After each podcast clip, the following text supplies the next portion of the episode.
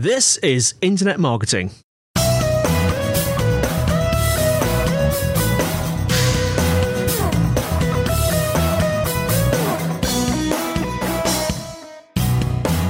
Brought to you by Site Visibility at sitevisibility.com. This is Internet Marketing. Today, Kelvin Newman tells us how to set up a paid search campaign in AdWords. Enjoy. I'm Kelvin Newman, and this is the Internet Marketing Podcast. In today's podcast, I'm going to talk you through some of the fundamentals of how you set up a paid search campaign in AdWords. And I'm also going to talk you through some of the match types that are available in AdWords, which, if you're new to AdWords, is kind of some of the fundamental ways in which, when you put a keyword into AdWords, how that affects the adverts you're triggered for, because it's not always quite as intuitive and natural as you might think it would be. So, when you set up a campaign, you've essentially got a like a two tier, two level um, hierarchy system that you can use. So that starts at the account level. So an account would have a credit card, an invoicing address, and all of that sort of stuff at that level. You should have one account per limited company as well. Now, if you're an agency, um, it's possible for you to have a level above this, uh, what's known as an MCC, uh, which allows you to manage multiple accounts. But for most of you, if you're working brand side or in house, or if you're a business owner, you'll just have the account level. Then below the account, you've got the campaign level. And you can have lots of different campaigns, and I'll cover the, the precise number and limits a little bit later on in today's episode. But a campaign level, you might choose to set that up in however you wish. But you've got that tier. Then below that, you've got another tier called ad groups. And it's in those ad groups, the adverts themselves and the keywords live. So when you're thinking about the structure that you use for your paid search campaign, you need to think in terms of what campaigns am I running and what ad groups sit in those campaigns and which keywords sit in which ad groups. And this leads you to this process, right? A PPC management process that probably starts off with competitor research or maybe keyword research, as we've covered in some fairly recent episodes. Now, you take those keywords and you need to develop the campaign structure so you need to take the keyword list that you get, put them into campaigns, put them into ad groups. Then for each keyword or each ad group you've got, you need to create some adverts to test. You then need to do some landing page development or landing page matching. So which pages of your site are you going to use and how are you going to match them up to the, the keywords and adverts that are in your campaign. You then need to measure the conversions. So, are the people going through to your website doing what you want? If you've not got conversion tracking set up, please don't run paid search because you'll only be judging on the clicks. You want to be judging on the conversions, and then you can monitor those results and then start and refine the whole process again. So, how might that work? Well, maybe if you've got an account and you're a mobile phone retailer, you might have a campaign based on a brand. So, maybe Nokia. And then in that Nokia campaign, you might have multiple different ad groups and one of those ad groups might be product led. So maybe it's for, I don't know, my favorite Nokia of all time, the N95, right? So you might have an N95 pay as you go ad group. Then in that ad group, you would have keywords like Nokia N95 pay as you go, N95 pay as you go, and other keywords that are specifically that. Then you might have another ad group that was N95 contract, which would then maybe include where people were searching N95 contract and then maybe you'd have a different ad group, a third ad group that was N95 where it wasn't specified whether it was a pay as you go or a contract, right? So that's kind of how that structure might start to break out. And in the ad groups, you want keywords where, though they might vary, um, generally speaking, you want as few keywords in an ad group as possible because, like, it's hard to hit the limit on the number of ad groups that you can have. So, therefore, you want the ad groups to be as specific as you possibly can. But where you are combining keywords, you want them to be the person's looking for an identical product. So whereas someone's searching Nokia N95 pay as you go and N95 pay as you go, they mean the same thing. But what you wouldn't want is a keyword there where if there was some contracted ones because you want adverts that are to do with that specific need that that particular searcher's got. Another way you might want to organize them, so that was quite product driven, is maybe by um, setting up your account by user intent. So maybe you would have um, a campaign that would be TVs, say, for example, and then you might have ad groups that might be top of the funnel, mid funnel, lower funnel. And then you could use broader keywords there. So maybe top of the funnel, you might have keywords like TV reviews, which TV is best, plasma versus LCD, or plasma or LCD. And then maybe mid funnel, you might have like TV discounts or TVs on sale or best store to buy TVs. That might be a place that you could look to be the middle of the funnel. And then maybe lower funnel where maybe it's like the specific product name of a TV or 70 inch, you know, Samsung LCD, where it's a far more specific search query that people are making to.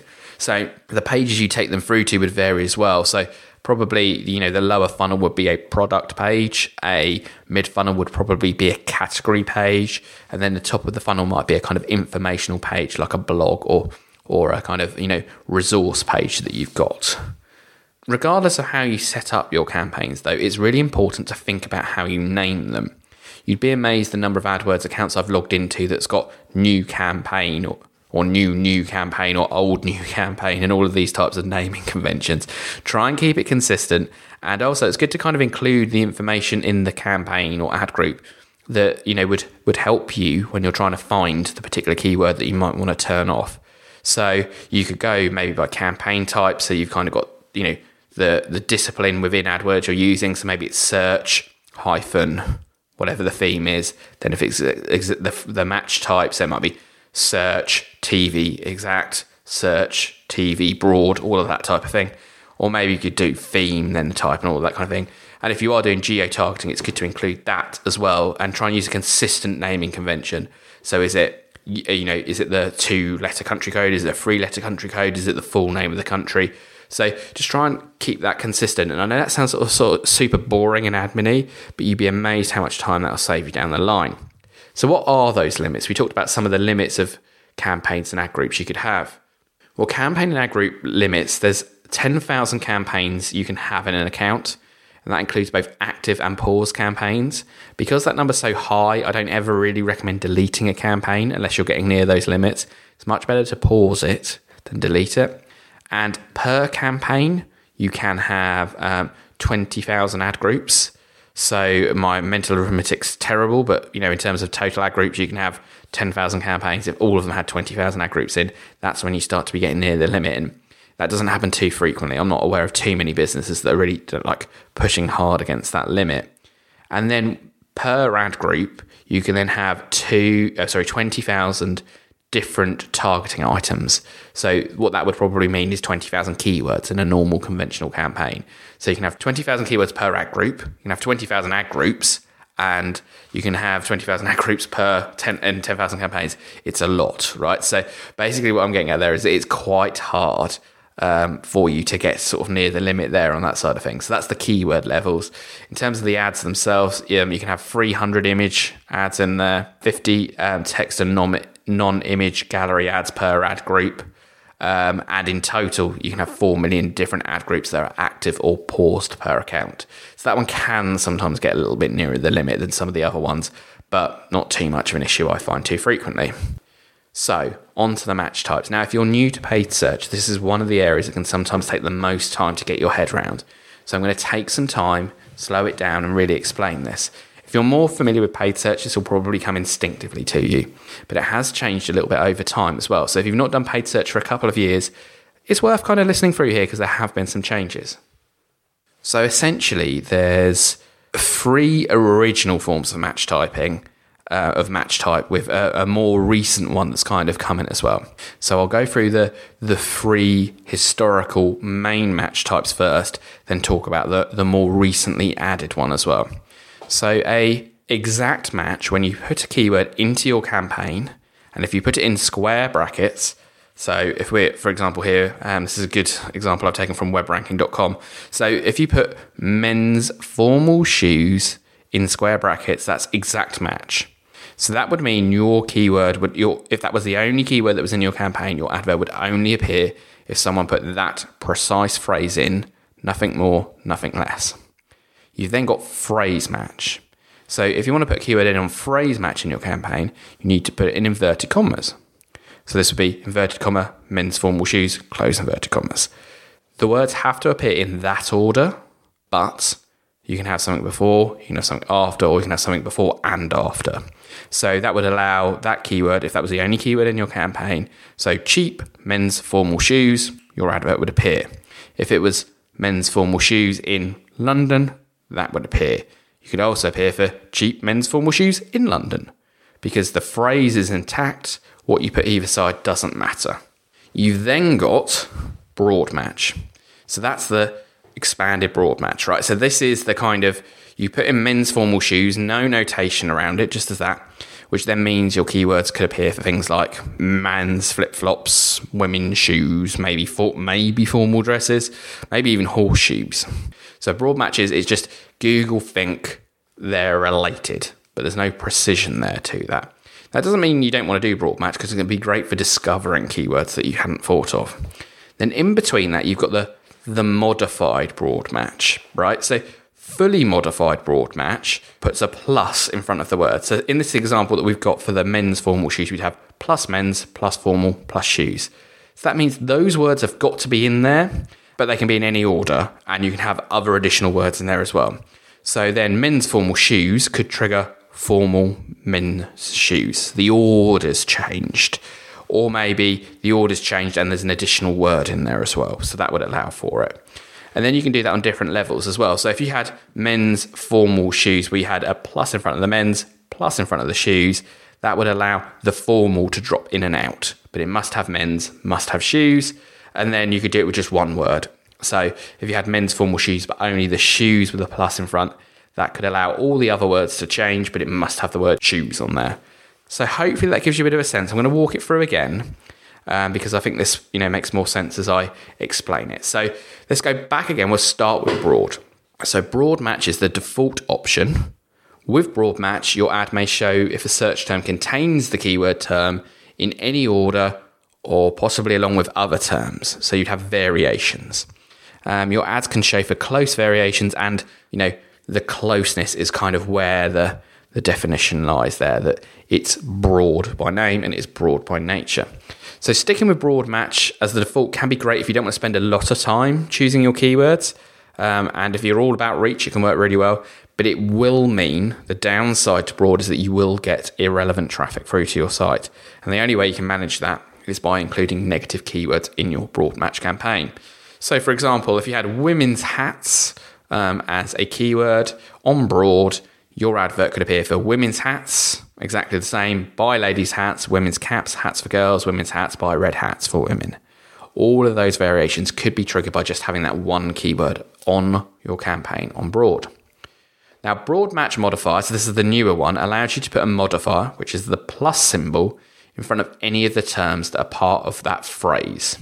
So by adding the modifier, your ads can only show when someone's search contains those modified terms or something very, very close, a close variance. So, um, unlike broad match keyword, modified broad match keywords won't show your ad for synonyms, which broad would have done all related searches. So it gives you a level of control that you've got there. So if you want to make sure that one word is definitely in there, you can put the plus symbol. Depending on the number of words you've got, is the number of kind of you know variations you've got in there to vary with it. So if we had both on um, modified broad. So we'd have women's hats, so it's plus women's plus hats. Our ads could show for women's hats, buy women's hats, hats for women, because we've got both of those words in there. The order can change in whatever order it likes, but both words have to be there.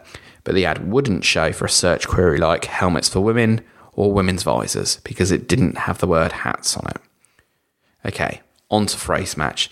So, phrase match, um, your ad shows when someone searches for the exact phrase, but it can have something before or after. So, using phrase match, it can help you reach more customers. You still have quite precise targeting. So, you, you shouldn't get too many that are too far off there. Um, and when you're putting it in, you're putting phrase in, you have to put the exclamation marks, uh, sorry, the inverted commas around it either side. So the, the inverted commas either side. So in that example, women's hats, again, the keyword, but now it's on phrase. So the ad would show for women's hats, buy women's hats, women's hats. So because you've got a plural there, that's a close variant, um, or women's hats. But it wouldn't show for girls' hats or even women's baseball hats because the baseball bit's in the middle, it breaks the phrase, therefore it wouldn't show. Now, exact, this is one that's changed, right? Um, so with exact match, your ads can only appear when someone searches for your exact keyword without any other terms. But Google may also show your ad when someone searches for what's known as a close variation of that specific keyword. So I'll come to close variations in a second. But if there's any additional words, it won't show. So again, women's hats could show for women's hats or women's hats, but never buy women's hats or never women's hats on sale because there's additional words there. So in all of the different match types, it includes close variations or close variants. And close variations include misspellings, singular or plural, acronyms or stemmings such as floor or floorings, abbreviations and accents. So what does that mean? Well, if you had on phrase match kids scooter, your ad could then appear for kids scooter and kid scooters because they're plural, right? So they're close variants. Um, so yeah, you don't get complete control on phrase or exact because there's close variations that we've got there. You do have negative keywords, however, which is the ability to set keywords in your campaign that allow you to strategically restrict your paid search advertisement so they only reach your best potential audience. So you might want to use phrases like free, cheap, or discount as negative keywords. So hopefully that's given you a good sense of how to set up your campaign, the structure you might want to use, but additionally the match types. So when you put a keyword in, you could put it in on all of those different keyword types and still trigger on different search search queries that people are searching for. So that's kind of really fundamental to the understanding of paid search is that your structure is important because it allows you to set your bids. You can do all your targeting based upon that. But additionally, when you put your keyword in, you've got degrees of control. Sometimes it makes sense to loosen up that degree of control to reach as many people as possible, then refine it down over time. Other people, if you've got very limited budgets, it might be better to start with that very restricted campaign, except that you're missing out on some potential customers, but you're certain that you aren't also spending money on poorly targeted customers. Now, with all of these, it's really important to understand that when someone does search for a query, there's the difference between the keyword they put in and the keyword that triggers the advert. The default reports in Google AdWords show you the keyword that triggered the advert, not necessarily the keyword that the person typed, right? So if we were bidding on the kind of um, kids scooters one there, and, and we had kids scooter on phrase match, and someone has searched for cheap kids scooter, the default report would uh, show that click as the person coming through on kids scooter, not cheap kids scooter. So there is a report called the search terms report, which you can run, which in that instance would have showed you that the person was searching for cheap kids scooters. So do make use of that report. It allows you to add more phrases, be more specific, and see what your broad match keywords, which keywords it's actually triggering.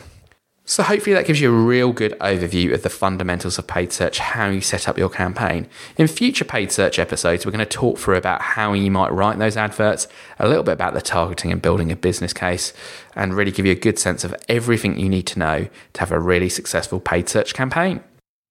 Well, thanks for listening. The show notes are at sitevisibility.com slash im podcast. Uh, we're on iTunes and Stitcher, and uh, please leave a review because that helps us to grow the audience and that helps us to help more people.